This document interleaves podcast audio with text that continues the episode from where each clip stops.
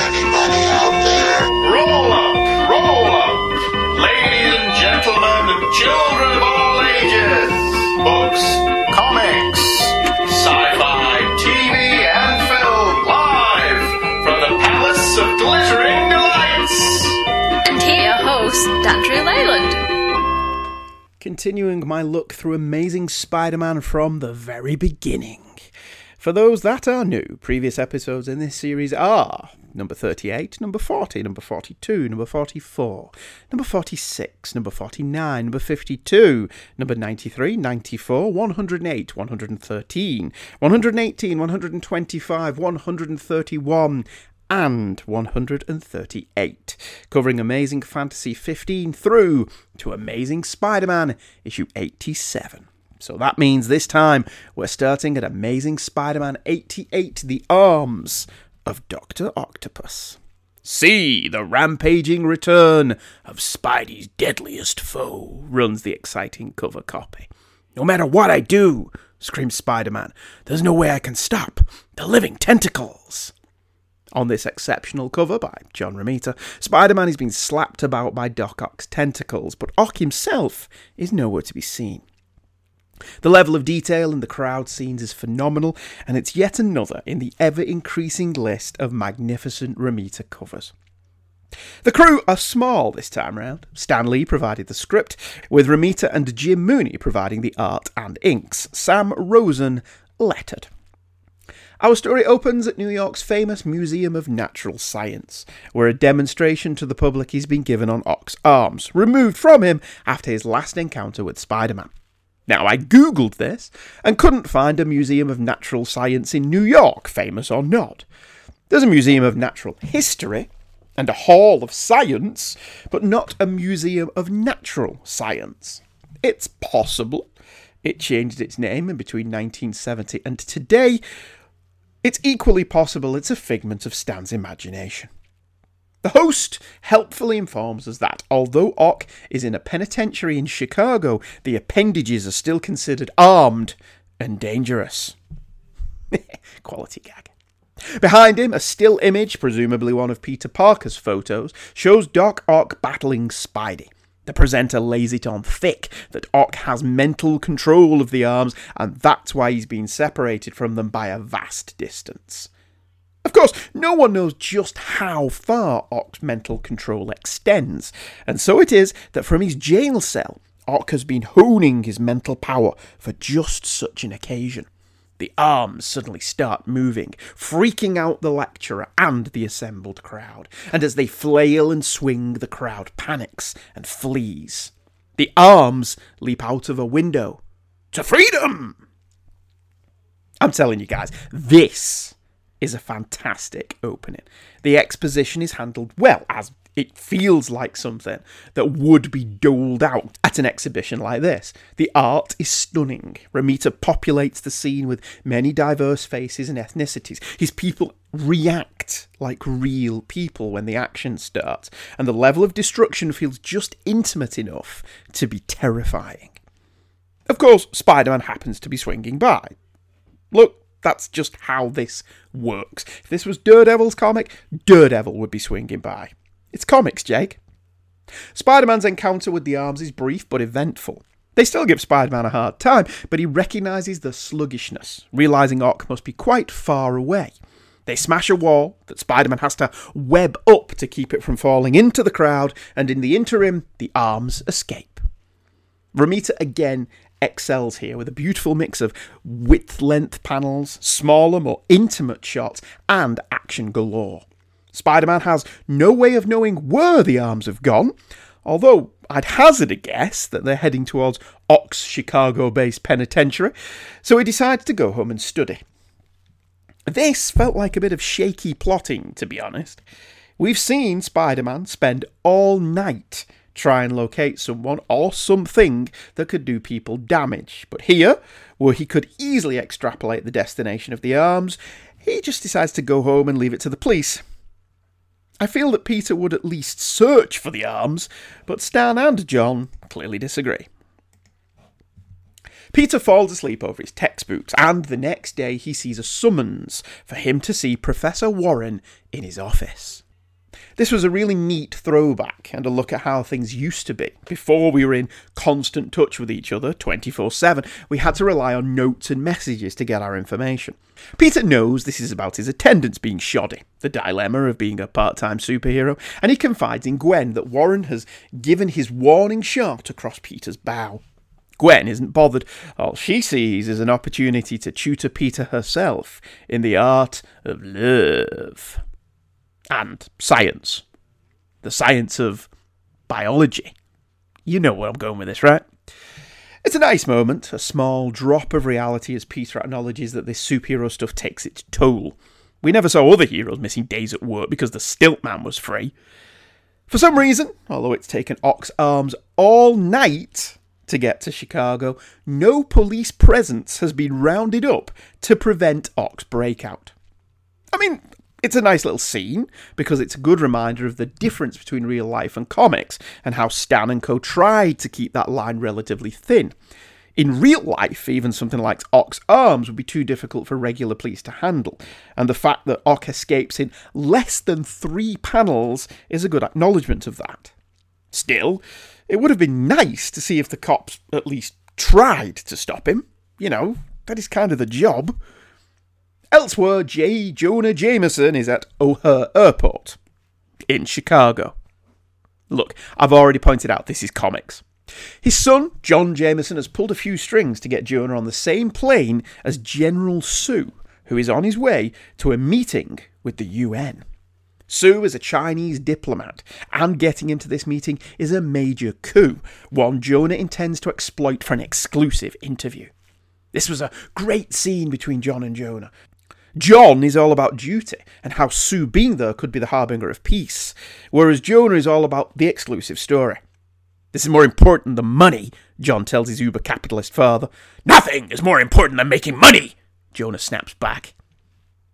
I can only assume John Jameson takes after his mother. Also, Stan, again, including real life politics in the book. Sue is presumably here to discuss Vietnam, still raging at the time this issue saw print. It's not a big part of the story, but it's yet another nice nod to the Marvel Universe not being that dissimilar to our own.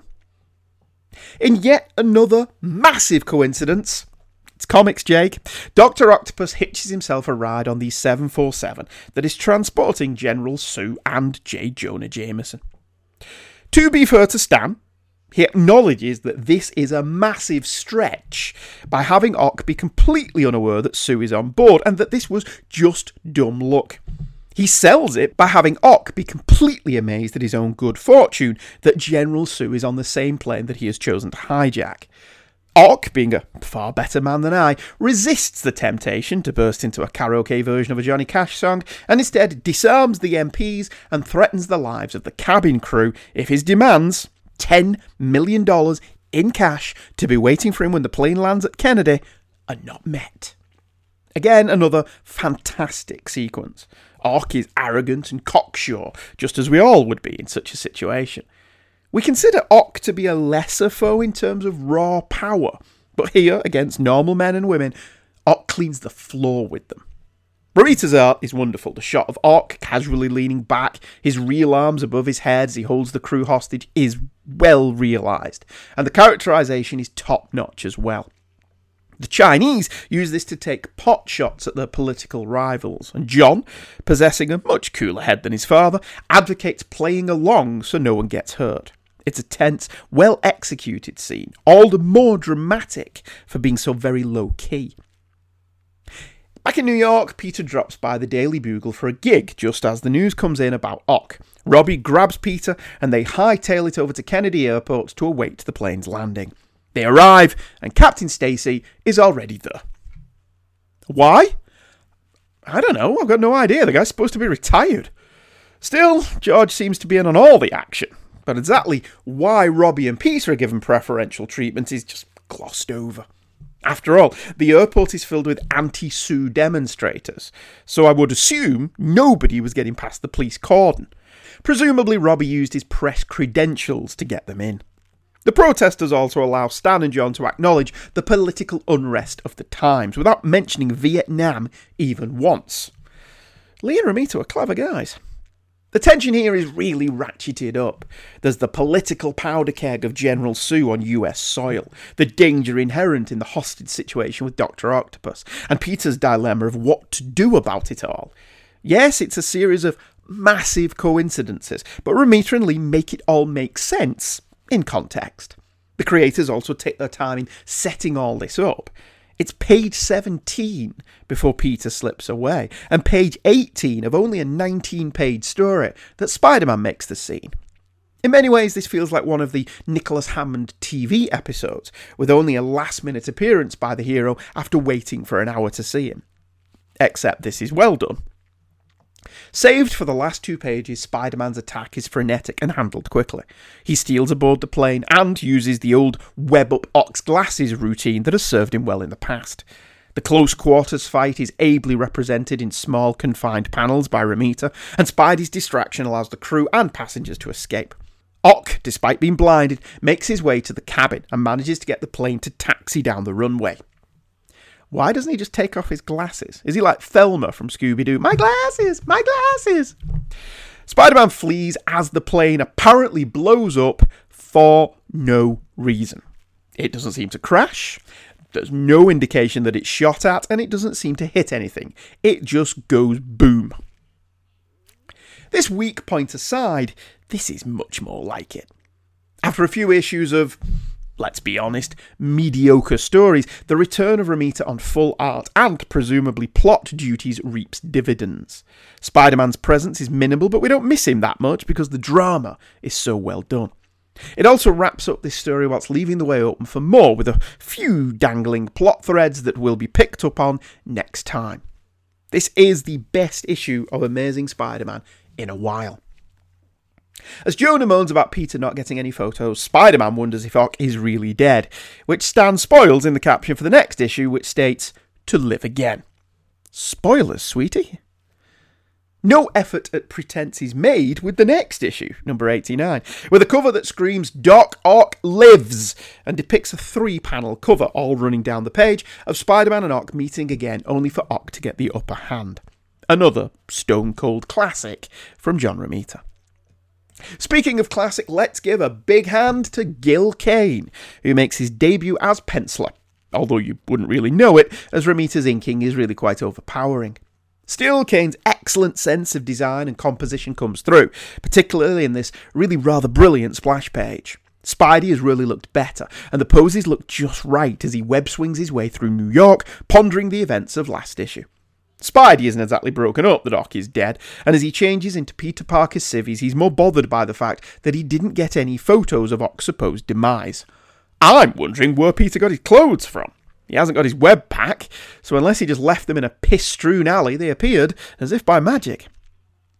Peter stops by a newsstand to pick up today's paper and is startled to read that Ock's body was not found in the wreckage. Even if the body was burned to a crispy critter, the arms should have been found.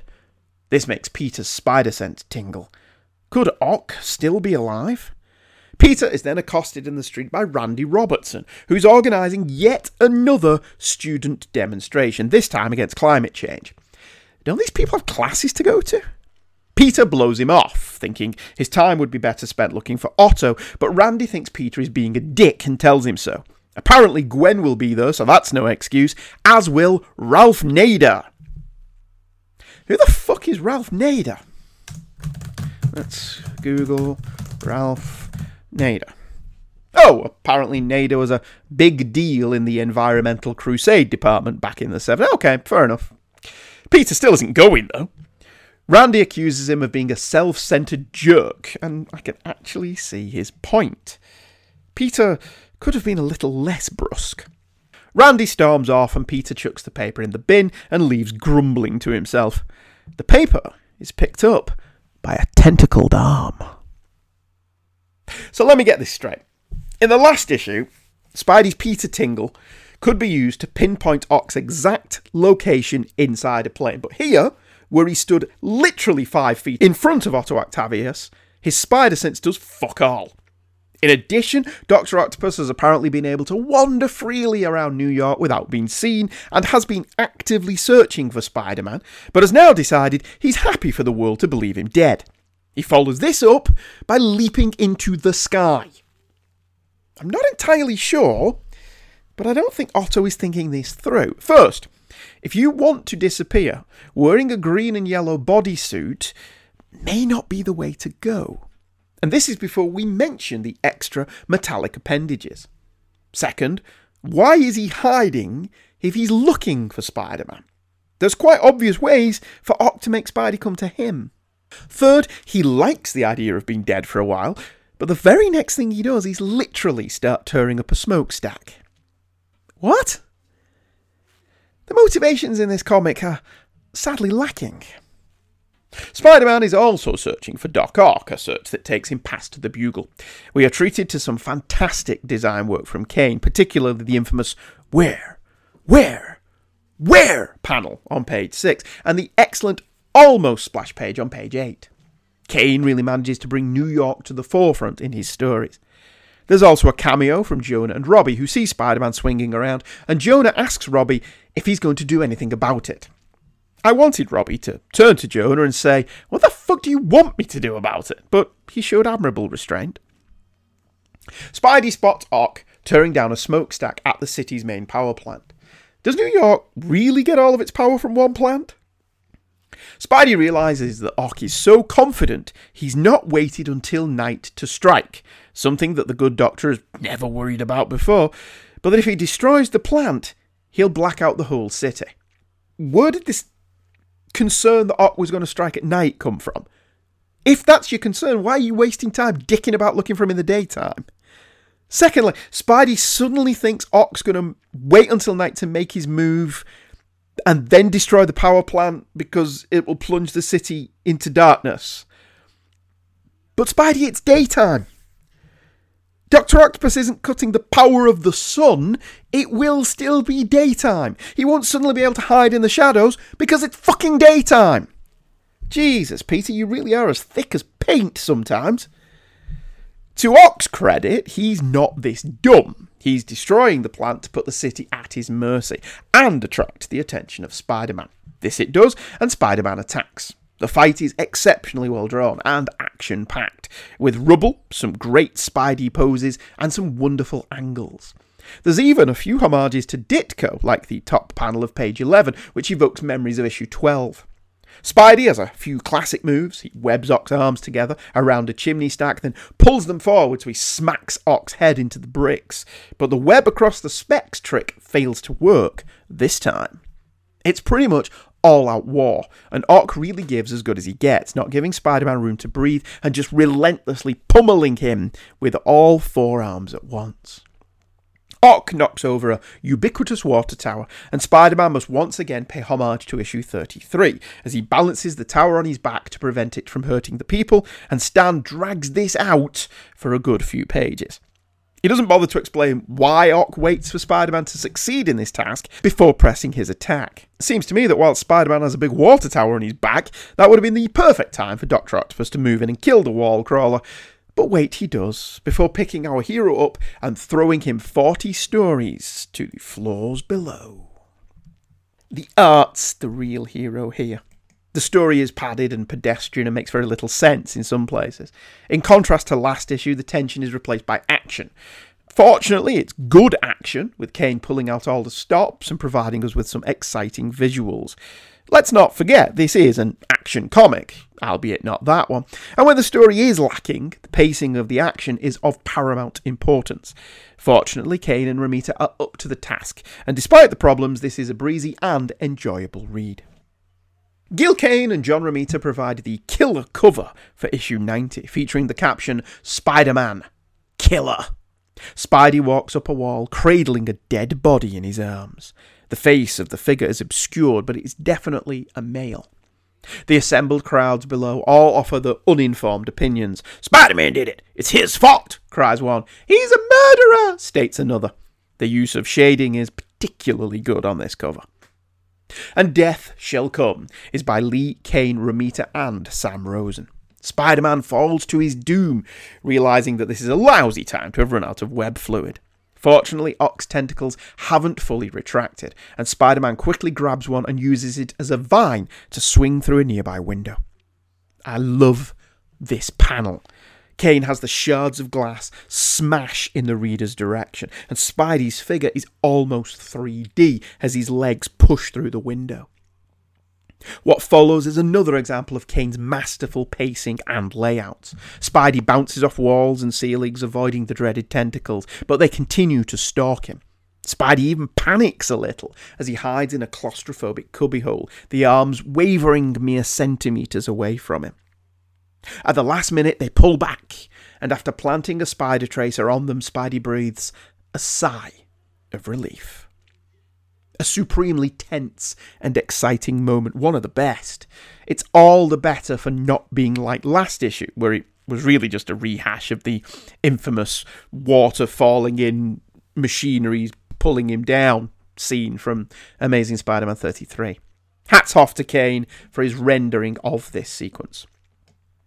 Spidey changes back to his civvies. In a nice touch, the web pack we saw hidden on panel 5 of page 5 of last issue is returned to, and Peter, aching and without web fluid, heads for home. He's groggy though, clammy. Once again, he passes out in the street, but luckily, George Stacy is nearby and helps Peter back to his place. Peter awakens to a lovely vision the face of the gorgeous Gwen Stacy. He's in her bed, steady, and George tends to his brow. George is amazed at Peter's recuperative powers, and Peter starts to think the savvy retiree may know more than he's letting on. Gwen wants to keep Peter in her bed, but George says it may be best to let him go home for a while. Spoil sport. Peter does head home, but not to rest. He's come up with a plan. He labours throughout the evening and into the night to make a special surprise for Dr. Octopus. Then he stocks up with web fluid and leaves, noting Harry's snoring figure. He then goes to the roof, changes, and swings away. I did wonder why he didn't just leave directly from his apartment, but then I recalled the trouble he had last time getting back in without his civilian clothes. Spidey spends nearly an hour and a half crossing the city, trying to locate his spider tracer, and this is a wonderful montage of shots by Gil Kane. Spidey figures out too late, though, that it's a trap. Ock found the tracer and used it to lure Spider Man in. Well played, Otto. Well played. Nice nod this to the plotter, scripter, artist. Spider Man's tracer was really obvious. Ock would have had to have been a moron to not spot it. Spidey then lets Ock beat the snot out of him. Well, I'm going to be charitable and go with let's. But as Ock does so, Spidey shoots small web bullets at each arm. Suddenly, Ock finds his arms not obeying him. The newly designed web fluid Peter made earlier is disrupting the signals between Ock's arms and his brain. They've actually started attacking the host. Well played, Peter. Well played. Unfortunately, Spidey has gone too far, and the arms are wildly out of control. They flail and spin, knocking over a chimney. The debris falls to the crowd below, the heavy bricks hurtling directly at a small child. But George Stacy, in the area and trying to get the crowd to move back, dives in, shoving the child out of the way, but in doing so, finds the masonry pummeling him instead. Spidey, aghast, forgets about Ock and dives down to pull George free of the rubble. He tries to get him to a nearby doctor, but it's too late. George tells Peter to put him down. You must look after Gwen, he tells him, revealing that he knows Peter's secret. He dies in Peter's arms, as Peter wonders forlornly what will happen if Gwen ever learns that her father died because of Spider Man. Another really good issue. Heavy on action, yeah, but again, really good action. And the fight scenes are tense and exciting. The ending is a gut punch because Stan, not the subtlest of writers, doesn't signpost it at all. It's a genuine shock when this happens, and it manages to capture the random and sometimes tragic nature of life.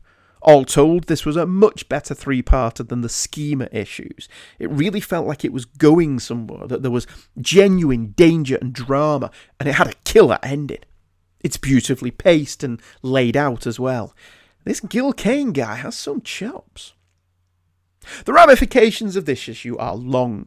Spider Man will be a person of interest in George's death for a long time to come. Issue 91 has a rather busy cover by Mr. Romita. Spider Man walks down a wall, his body poised for battle, his fists clenched. In one hand, a thug.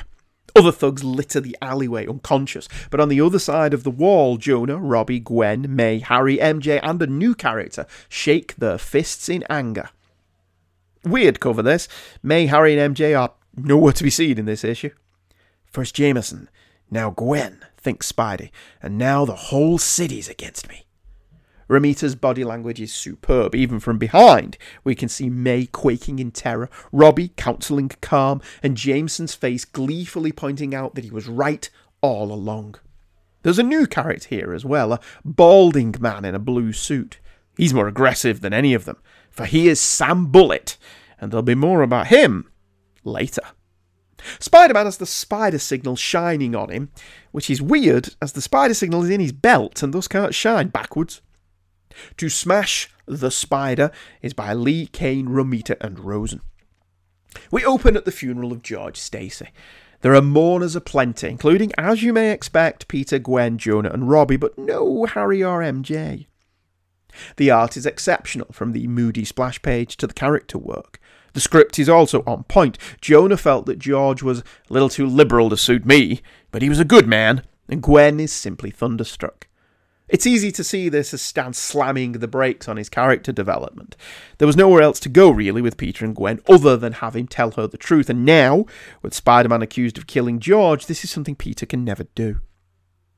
At the funeral, Peter notes that even George's political enemies, the slightly overweight and balding Sam Bullit, for example, have come to pay their respects. Jonah isn't privy to Bullit's private thoughts, though, which already reveal Bullit to be plotting how to use George's death to his own advantage. This was a misstep. Better, I think, to have played Bullit as a neutral in these matters and reveal his true agenda later. Now we are in no doubt as to his real intent. As they all leave the somber occasion, Jonah vows to come down on Spider Man like never before. For the first time in a long time, Jonah's motivations feel real, not those of a comic book caricature. Think about it for a second. See this from the average person's point of view. They didn't see Dr. Octopus knock over the chimney stack. They saw Spider Man swoop down amidst a hail of debris, pick up George's body, and leave. He was alive when Spider Man took him. When the body was recovered later, he was dead. In acting in haste, Spider Man has done himself no favours. Secondly, Jonah's right. Spider Man is a masked vigilante who takes the law into his own hands. Again, as Joe and Jane regular, we have no idea as to Spider Man's true motives. He's always in trouble with the law, and as we've seen, has very little respect for their authority. In fact, Spider Man is regularly anti authoritarian, cocks his thumb at the establishment with regularity, and uses New York as his own personal adventure playground. As readers, we know Peter, we know the story. The average New Yorker doesn't. Gwen certainly doesn't. Fighting back tears, she vows to bring Spider Man down in her own way. And her way is to volunteer for Sam Bullit's campaign to be DA. Bullit knew Stacy back in the day before he was kicked off the force for strong arm tactics. I did wonder how a man who was kicked off the police force could then go into politics, but that leads me down the path of wondering how pathetic chances can convince an entire country that something quite noble is bad for them, and that makes me realise nothing Stan could come up with is odder than reality. Gwen visits Sam, who lays it on thick. Your father and I had different views on crime fighting, Sam Bullit never had time for liberals or bleeding hearts or big talking long haired do gooders. Law and order. That's my ticket. That's what Sam Bullit stands for. We're at war. War with the left wing anarchists who are trying to destroy this great nation of ours. See, we know Sam's a wrong un because he refers to himself in the third person. Gwen, good and decent person, falls for Bullit's words, hook, line, sinker, and copy of Angling Times. Me? I sure wish comics could go back to a simpler time when they weren't so political. Like, say, the early issues of Action Comics. With Gwen in his pocket, the Liberals won't know what to think, and Bullit calls the Bugle to get their endorsement. When Bullit promises to nail Spider Man, Jonah heartily agrees, even though Robbie urges caution. Jonah is fully on board. That's what this town needs, Robbie, he says. A no nonsense DA who'll deliver the goods. You can't mean Bullit, retorts Robbie. That fledgling fascist is still living in the 1930s.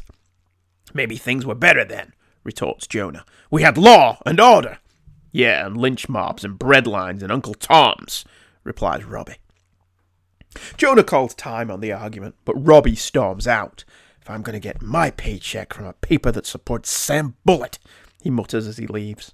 Peter happens to be there, scouting at work, but seeing the usually even tempered Robbie Robertson's foul mood, he correctly assumes Jonah will be even worse and leaves. Peter heads home for a shower and decides he needs to take his mind off things with some wall crawling or working. Curiously, spending his time with Gwen doesn't cross his mind. He turns on the telly to see Sam Bullit riling up the city against Spider Man, vowing to crush the wall crawler. Again, Gil Kane excels at different kinds of panel layouts, including an up the nostril shot of Bullit and a great montage of Spider Man being hounded and feared by the public. Thanks to the Bugle and Bullit, Spider Man even doubts himself. How does he know he's not a bad dude? After all, look at what he just did to George and Gwen. Despite not having his civvies, he's able to change back into Peter Parker's ID. Suddenly, his Peter Tingle, um, tingles. Let's not call it that. His spider sense rings out to inform Peter he's being followed. It's Sam Bullit. He wants to know if Peter, as someone who has taken more pictures of Spider Man than anyone else, can offer any word on how to locate Spider Man. Peter refuses that lack of trust in authority that Peter's always had kicking in again, and Bullit tells Peter that if he isn't with him, he's against him. Peter overreacts, calling him a little Hitler, and Bullit orders Peter beaten up by his renter thugs. They call Peter a commie radical and punch him about a few times. And Peter fakes his beating before they leave, and he performs a patented superhero quick change into Spider Man. After taking out one thug with a stealth move the PS4 game would be proud of, he taunts the other, chasing him down and scurrying the shit out of him. Kane's panel progression is stunning here, as is another of his montage panels of a large Spider Man chasing down multiple images of the same man. Spidey gives the man a warning and tells him to pass the message on to Bullit. As he leaves, he notes that this little display accomplished nothing, but it sure made him feel better. He swings home, but doesn't look before he leaps, landing in his living room right in front of Gwen and Sam Bullit. We thought there was a connection between you and Parker, and now we have our proof, yells a triumphant Bullit. Okay, so the issue isn't subtle, but it doesn't have to be. It has a point to make, and it makes it. Can we really trust politicians who believe their way is right and people who don't agree are the enemy? Are hardline tactics the way, or do they cause more harm than good? Are pompous, arrogant men with curious hair really representing the best of us? It's also true to say that Stan is invigorated by this storyline. Sure, he could have kept churning out the same pabulum as before, mindless team ups with characters like the Black Widow or subpar villains like the Kangaroo, and spinning his wheels with the strip until the readership tailed off from boredom. Or he can try and keep the strip relevant and progressive, even if he is avoiding the main issue of finally moving Gwen and Peter to the next level. I prefer the latter. The Ock storyline was powerful and shook the strip up with its enduring conclusion, and this kicks off a more socially aware period in Stan's career. As such, it's a Marvel comic not afraid to make a point, yet still remains entertaining and exciting. Sure, the subtext is text, but Stan plays somewhat fair. Jonah's support of Bullit comes from a real place. Yes, Jonah's irrational hatred of Spider Man is borderline stupid, but here, Jonah has a point. What does Spider Man mean to the denizens of New York? He doesn't look like a nice guy. He's creepy and aloof and cocks a snoot at anyone and everyone. No wonder the citizens of NY don't trust him. Curiously, I did wonder where Harry Osborn was. Romita takes aim at another excellent cover with issue 92 and puts it in the back of the net. Honestly, I don't know how he does it. Never just a stock image or movie poster style cover, Romita keeps making dynamic imagery, using the actual story elements as his base. If Kirby was king, Romita is a regent. Here, Spider Man swings high above New York, Gwen in his arms, being chased by Iceman. Iceman is very stupid, as he uses his icicle power to cut through Spider Man's webbing and thus cause Gwen to fall to her death. What an idiot. This rather contradicts his statement this time you're facing a pro, webhead. Yeah, okay. What's also wonderful about this cover is the backgrounds. On the ground, people stop and stir, gazing out of nearby buildings, agape at the happenings. Despite some of the problems with the samey stories of the era, the covers always made sure the reader bought the book. When Iceman attacks picks up directly from the last issue, but with Art Simek providing the letters. Interesting note about the dress Gwen is wearing. On the cover, the dress has a floral pattern and is coloured distinctively. In the issue, despite it being the same dress, the colourist took one look at the amount of effort it would take to colour that in every panel and decided, screw that, and coloured Gwen's dress all one colour. Spidey thinks quickly, if not rationally, and grabs Gwen. He leaps out of the window with a cry, I wasn't after Parker, lady. I was following you. Bullit is ecstatic. He's handing me the election. Gwen fights, pummeling Spider Man, who protests his innocence in the killing of her father. Perhaps kidnapping her wasn't the best way to go about proving that, Spidey. Gwen's having none of it. When Sam Bullit is elected DA, he'll finish you.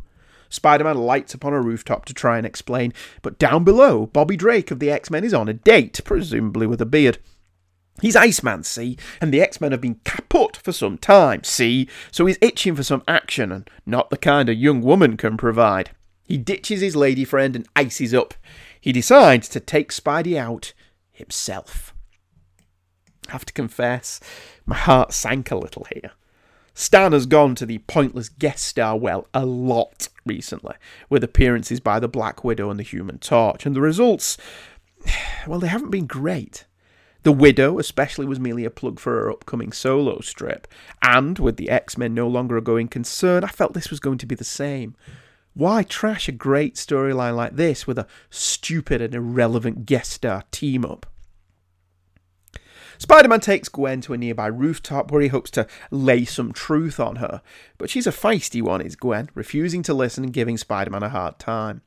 Iceman locates them and refers to Gwen as a helpless female twice in as many pages. Maybe he's a Ferengi. Iceman attacks, and we get to the pointless misunderstanding part of any team up of this vintage. Thankfully, the fight is interrupted by the police, called by Bullit, so that he can take credit for Spider Man's arrest. Spidey swings off, weirdly without tapping his web shooters, and Iceman takes Gwen to safety. Bullit hates this. He can't have Iceman cramping his style, and he basically makes it seem like Iceman was acting on his behalf. Iceman is too stupid to retort and simply follows Bullit's lead, kowtowing to his words. Over the next few days, Bullit rides the crest of the wave of populism, making it look like his election to the town's new DA is merely a formality. However, there's a spanner in the works, a fly in the ointment, and other such things. Jonah lets Bullit know that the Bugle will be withdrawing its support of him. Bullit is angered by this, but Jonah says he's learned some things about the man that's made him reconsider his paper's position. For one, Peter told Jonah and Robbie about Bullit's roughshod treatment of him the other day. And for two, Robbie has been digging into Bullit's financials and backers. And what he's learned is that Bullit is backed by some very shady people and organisations. Bullit drops all pretense, threatening Robbie and calling him a racial slur. But all that gets him is an angry J. Jonah Jameson, who flat out calls Bullit a bigot. This is both remarkably life affirming and incredibly naive from the vantage point of 2020.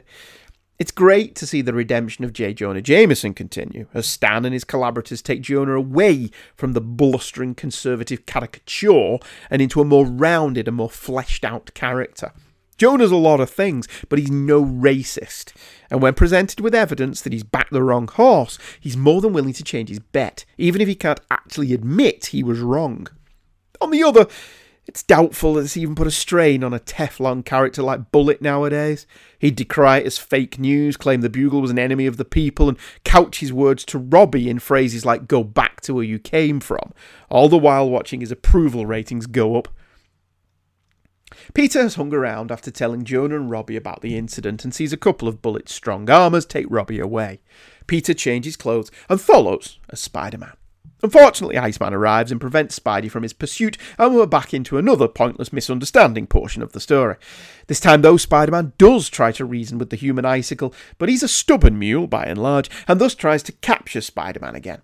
Spidey, tired of Ice Pop's shit, quickly wipes the floor with him and leaves him embarrassed and webbed up. To be honest, this is how it should end. Iceman's no match for Spider-Man on a bad day.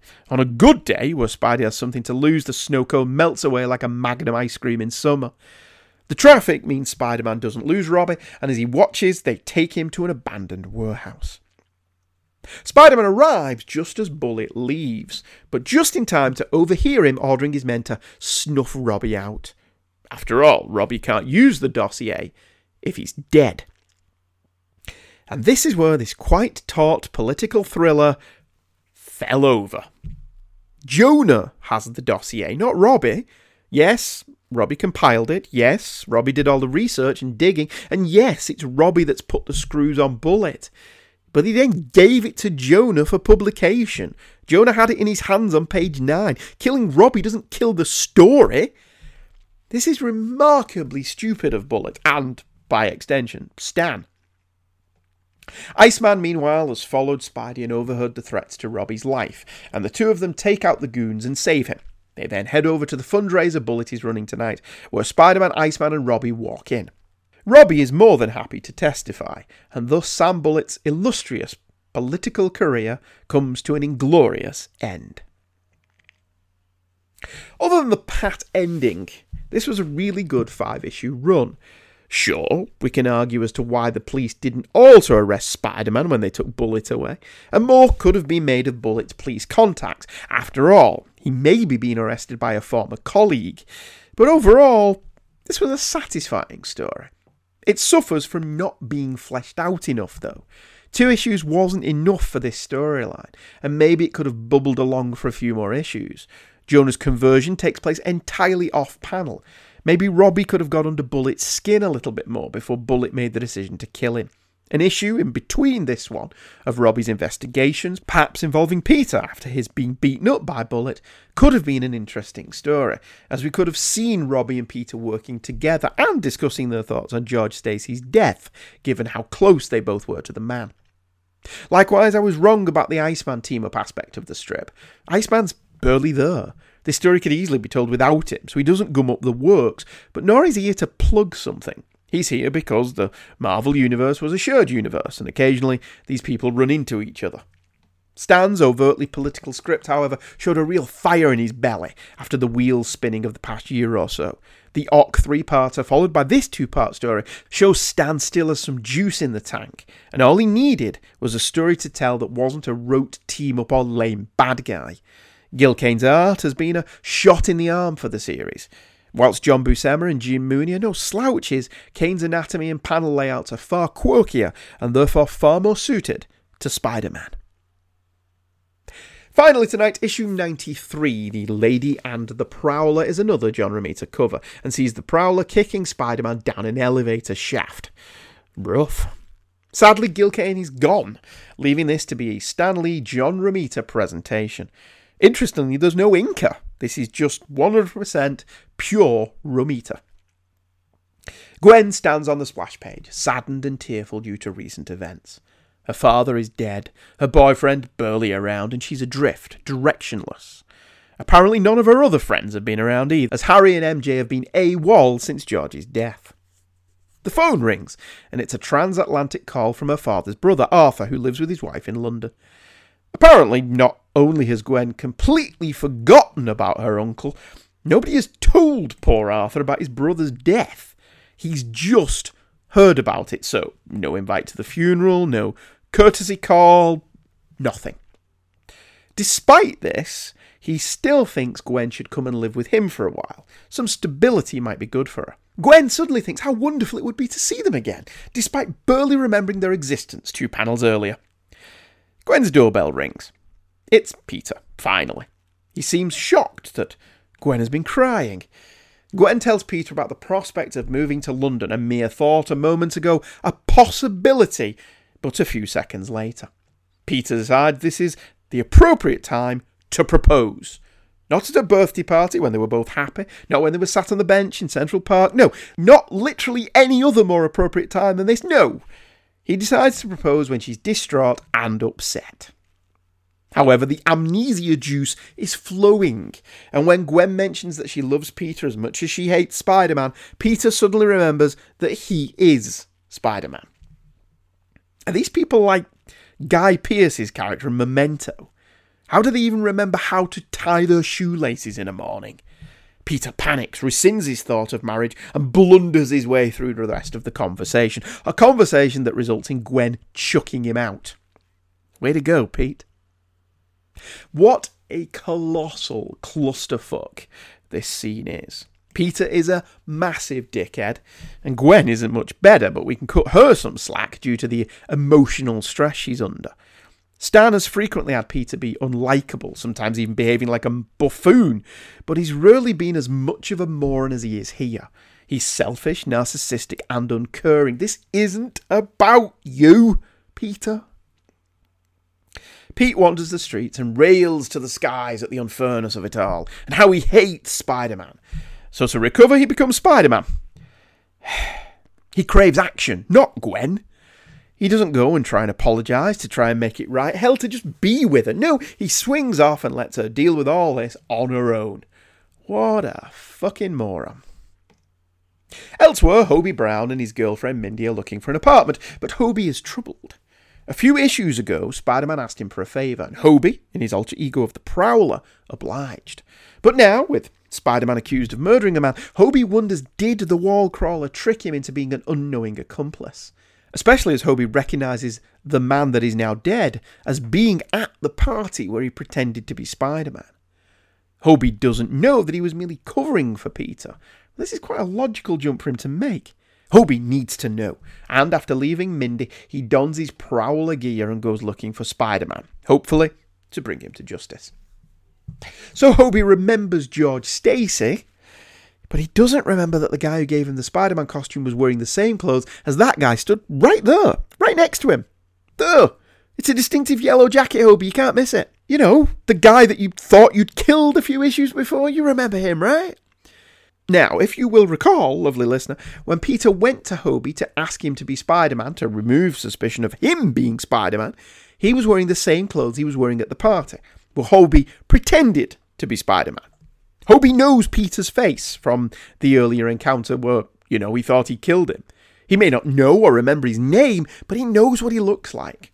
Surely Hobie could have put all that together. Now, I'm not the only one to think this. The letters page has been full of readers saying the same thing, and Stan just backs them off, saying Hobie will return and this will be addressed. It isn't addressed. Stan completely ignores it. After much soul searching, Peter decides to tell Gwen the truth, and he swings to Gwen's house as Spider Man. He lands on the wall and is about to knock on the window. Wait, wait, wait a minute. Back the truck up. Peter decides to tell Gwen the truth, but he decides to do it as Spider Man and by knocking on the window an issue after he kidnapped her through a window. What the hell is he thinking? This is quite possibly the stupidest thing he has ever done.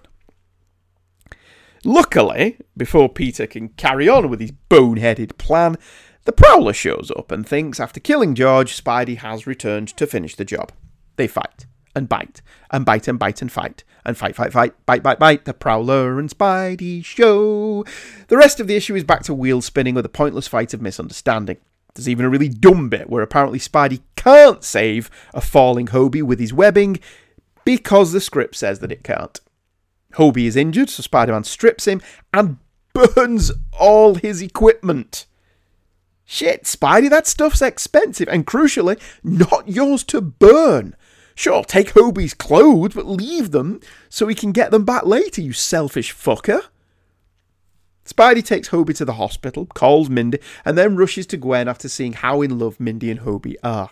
He arrives at Gwen's apartment, which is weird, as she lived in a house with a dad in every other appearance, but whatever, where he finds someone else unpacking their clothes.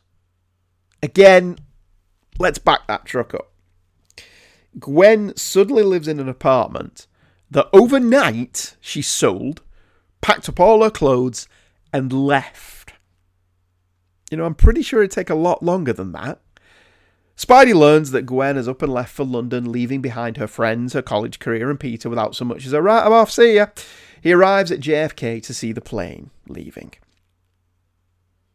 Stan goes for pathos, but this issue is just too stupid to pull it off. Nobody acts in a way that is even remotely relatable or identifiable. Every single problem Gwen and Peter have here could be solved if they just went down to the coffee bean, had a cup of coffee, and had a chat. But Stan, terrified of taking that next step and being truly daring with the strip, takes the easy way out. And as such, this issue is contrived and uninvolving. Peter is an idiot. Gwen, too irrational. And the basic plot, terribly dull. This issue should have been about Peter and Gwen and Mindy and Hobie.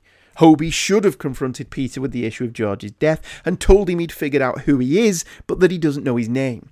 Then, having had a serious heart to heart, both men could have teamed up to stop some nondescript bank robbers and then returned to their lovers reinvigorated and committed. Hobie and Mindy should have set a marriage date, and Peter should have told Gwen. Then she could have gone to London to get away and think, leaving Peter and Gwen distraught, but at least expressing true emotions. That would have been in character. Peter owning what he's done and telling Gwen the truth. Gwen, trying to forgive but unsure as to the future, leaves anyway to clear her head. Sadly, what we got was this mess. Stan clearly doesn't have his eye on the prize here, as the script is all over the place. Gwen forgets that she has an uncle. Peter forgets that he's Spider Man. And Gwen has a problem with Spider Man. Gwen goes from living in a house to living in an apartment. MJ and Harry haven't been seen supporting Gwen. And Peter is far too whiny, even by his standards. There's far too many things that just haven't been thought through. It's like Stan is deliberately avoiding the direction the story clearly wants to go in. Sadly, he'll continue to do this, resulting in a later writer thinking Gwen too dull and killing her off. Had Stan been brave, been really at the vanguard of comic book innovation, he'd have had Peter confide in Gwen, and maybe the direction of the strip would have been totally different. Ah, well, everything will hopefully turn out okay. Till issue 120, anyway.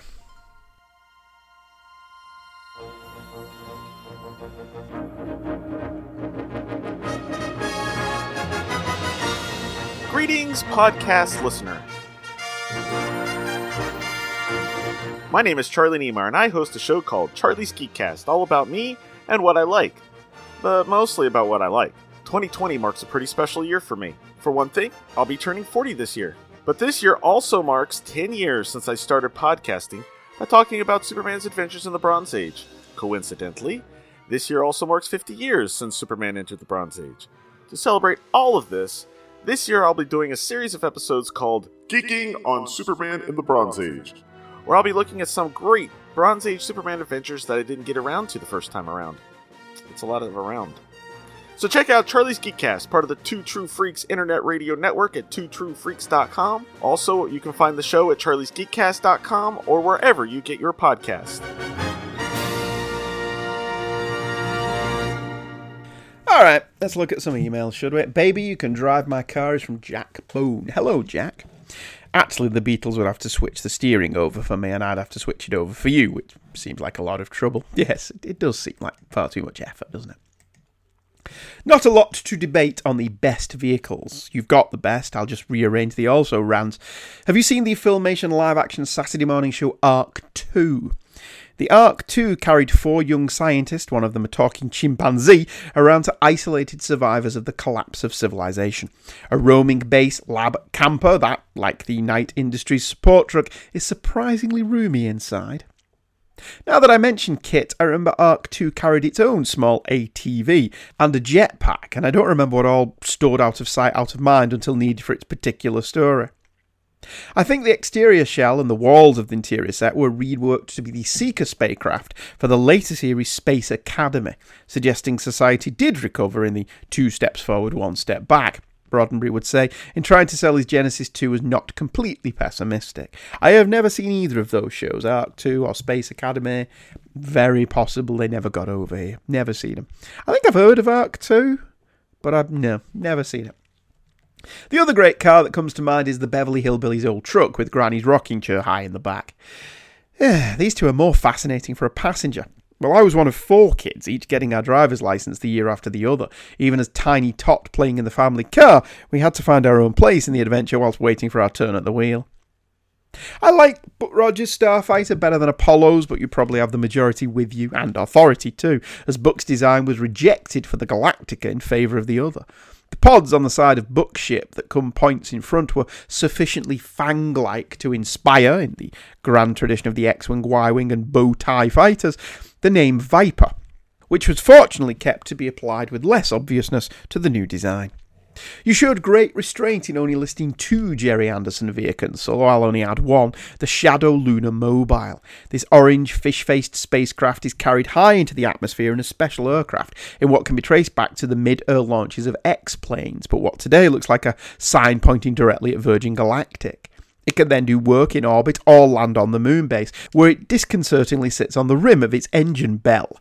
I tell myself that the gantry around it is supporting it just above the surface and running refueling lines and electric umbilicals while I'm telling myself things. The return to Earth involves rendezvousing and reattaching to the carrier aircraft, the high visibility orange being practical as well as good for a toy. Presumably, the module is a lifting body shape to give a wider envelope for this manoeuvre, or, if unsuccessful, to get the crew to a safe place to ditch it. Or the Thunderbirds can roll their remote controlled elevator cars out on a runway to catch it in lieu of landing gear. It would have been very, very easy to do an entire show on, on Gerry Anderson vehicles, which is probably why I didn't go that route. But it, it, yeah, I do like the SHADO Lunar module. It also looks like 1984 sounded like the end of the golden age of TV vehicles, with Riptide never using the screaming Mimi helicopter to best advantage, and Sonny Crockett living on a boat with his pet alligator rapidly fading into the background on Miami Vice. Yeah, but he did have a Ferrari, didn't he? Didn't they explain in an episode of Miami Vice that he only had all that stuff because he was largely Donnie Brascoing it undercover as a, a drug lord? And so he had to drive Ferraris and he had to have posh places to live. It sounds like a good gig if you can get it. Thanks, Jack. Much appreciated. Yeah, yeah, the SHADO. Yeah, I'd go with the SHADO Mobile. Hello, Andy. Hello, it's Zach Empire. Again, is your name really Zach Empire? Because that's a cool name. I just listened to the latest episode and thought I would share some thoughts on Spider Man. First, let me say, as a huge Spider Man fan, I love it when you do a show about him. Every time we release a new episode about him, it gets moved to the top of my listen to list. Well, here, you go. Zach, here's another one for you. That era that you're covering is the era I love the best. To respond to a few things you said, I really don't think you need to give the Spider Man episodes their own feed. Yes, it would be helpful for going back and listening through the episodes, but when you do a new one and it shows up, it's a fun surprise. You just never know what will be covered at the Palace, so to go from three episodes covering classic TV shows to an episode about our favourite wall crawler is just one of life's little treats. As far as what you should cover and shouldn't, know that I plan on listening no matter what you decide. For me, ideally, you would just keep doing several issues at a time in numerical order, but if you decided to skip around a bit, I wouldn't blame you. Even though I love Spidey, there are certain stories I find dreadful and wouldn't want to spend time reading and talking about. I also only just read most of the McFarlane because of their release in the epic format and would love to hear you talk about those. However, if you go in release order, it would take so long to get there Perhaps it's best if you do skip around. Hmm. Guess I didn't help at all, really. No, not really, but the, the thoughts there, isn't it? It, it? One of the things I do like about that, Zach, thank you, is that you never know what you're going to get with this. And I often wonder if that puts people off. Because you can say what you want about an index show, but you know what you're going to get every week. And there's something comfort foody about that. Whereas with this, yeah, I don't know what I'm covering next week. Well, I do know where I'm covering next time, obviously, but you don't. It could be anything. And for me, that's part of the fun of doing it that I can do anything I want. I've got no one breathing down my neck saying you have to do this and you have to do that and you have to do the other. And there's no consecutive nature to it where I know what I'm doing for the next six weeks. I have no idea what the next after this show will be. I know what the next one is because I'm balls deep in doing it. But after that, sky's the limit. So, whilst that is something that keeps me interested and entertained, I do frequently wonder if we often lose, if I often lose listeners because they would rather have the the formal structure of like an index show or whatever. I, I don't know. I don't know. It doesn't seem to have affected the listenership. The people who listen to this seem to enjoy it no matter what I cover, for which I'm I'm very grateful.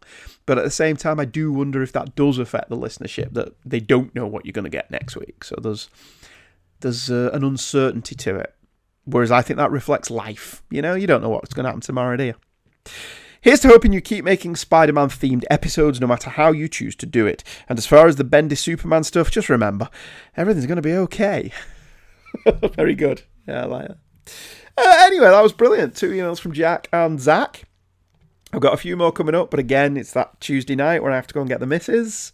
So I'll sign off there and cover the next emails next time. What is going to be next time? I recently purchased my first uh, Doctor Who Blu ray set, which was the season 26 box set, uh, the final season of the classic era. And um, people will know it's a Sylvester McCoy season. And people, long-time listeners, will know I don't really get on with Sylvester McCoy.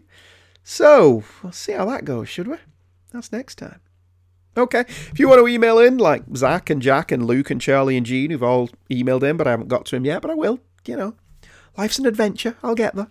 Um, I will give you the email address Hey kids, comics at virginmedia.com when we get our new website up and running there'll be a new email address but i'll tell you that at the time. And everything's going to be fine. It's all going to be great. See y'all next time. Goodbye.